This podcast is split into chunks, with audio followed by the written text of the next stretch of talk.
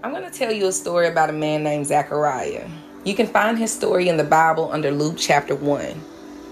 Zachariah was married to a lady named Elizabeth. They had grew old together and they never had children, even though Zachariah had always prayed for a child. They walked with God in such a way that Zachariah was voted into the priesthood. As a custom of the priest, he would go into the temple and light incense at the altar for God. One day, as Zechariah proceeded to do so, worshippers gathered outside of the temple to pray. So, as they were praying, Zechariah was inside at the altar, and before him, to the right of the altar, Gabriel, the angel of God, appeared.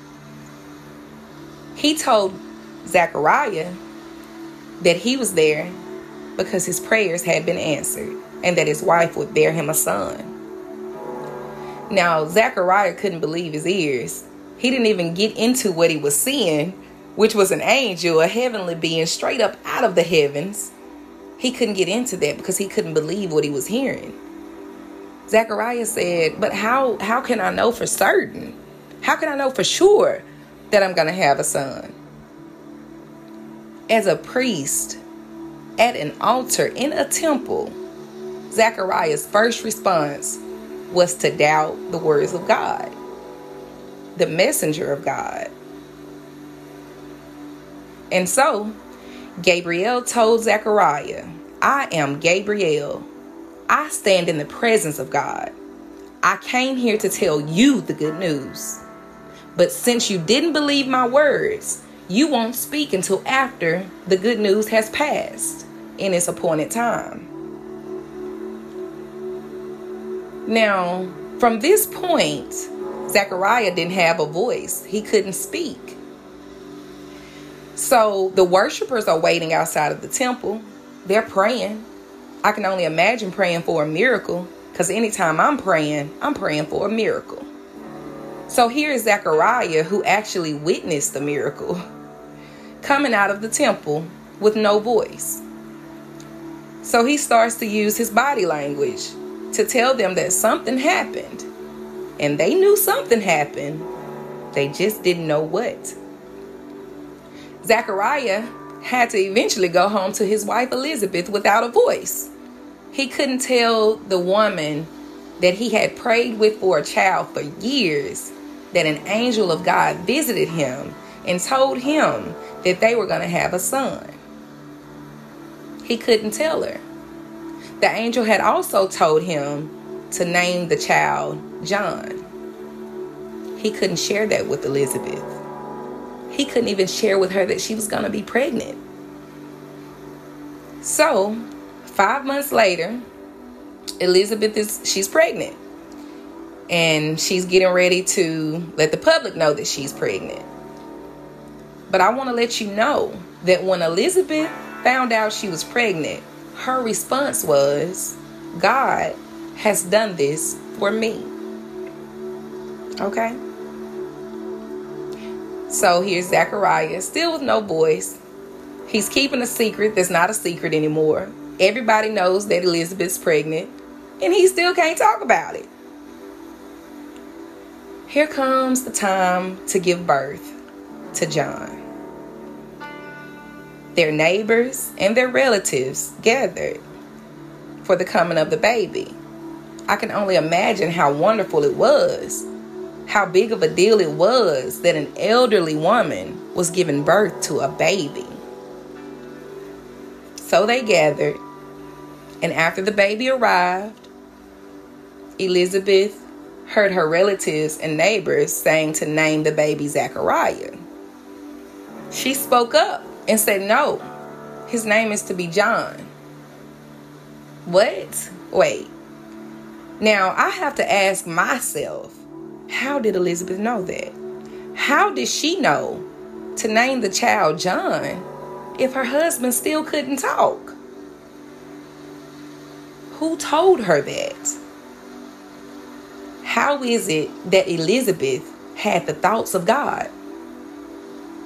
God had to send a heavenly being to her husband who was a priest, and he still didn't believe. Yet here was Elizabeth responding in ways like, God has done this for me, saying that the child's name shall be John. What did the people do?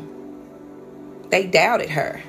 They said, wait, nobody in your family's name is John. You don't have any relatives by that name. Why would you name him that?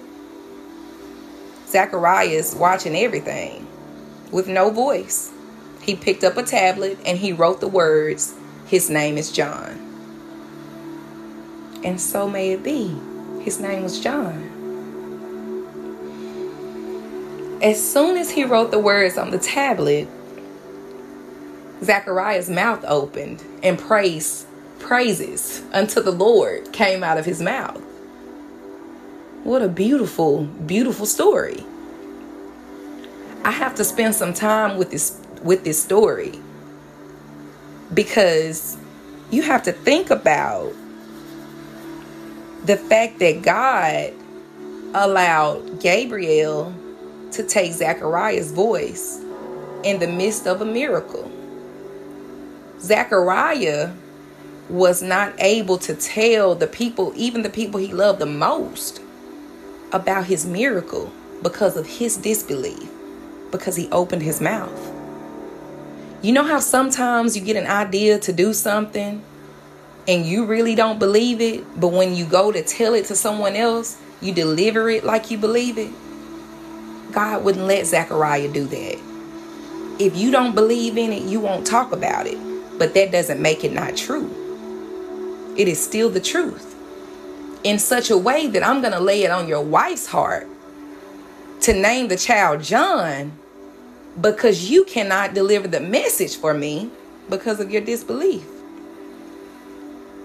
God had to take his voice to keep him from telling something.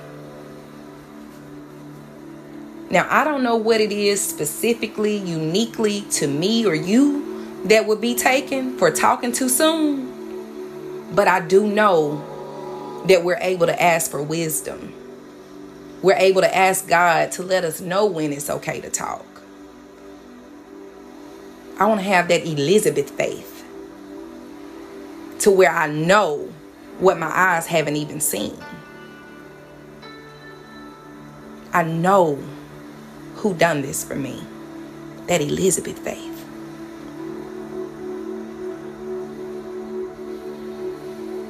Sometimes you just have to be quiet because everything isn't meant for everybody. If they doubted what Elizabeth wanted to name the baby, what would they have done if John came out of the temple and said, An angel came and told me my wife is going to have a baby?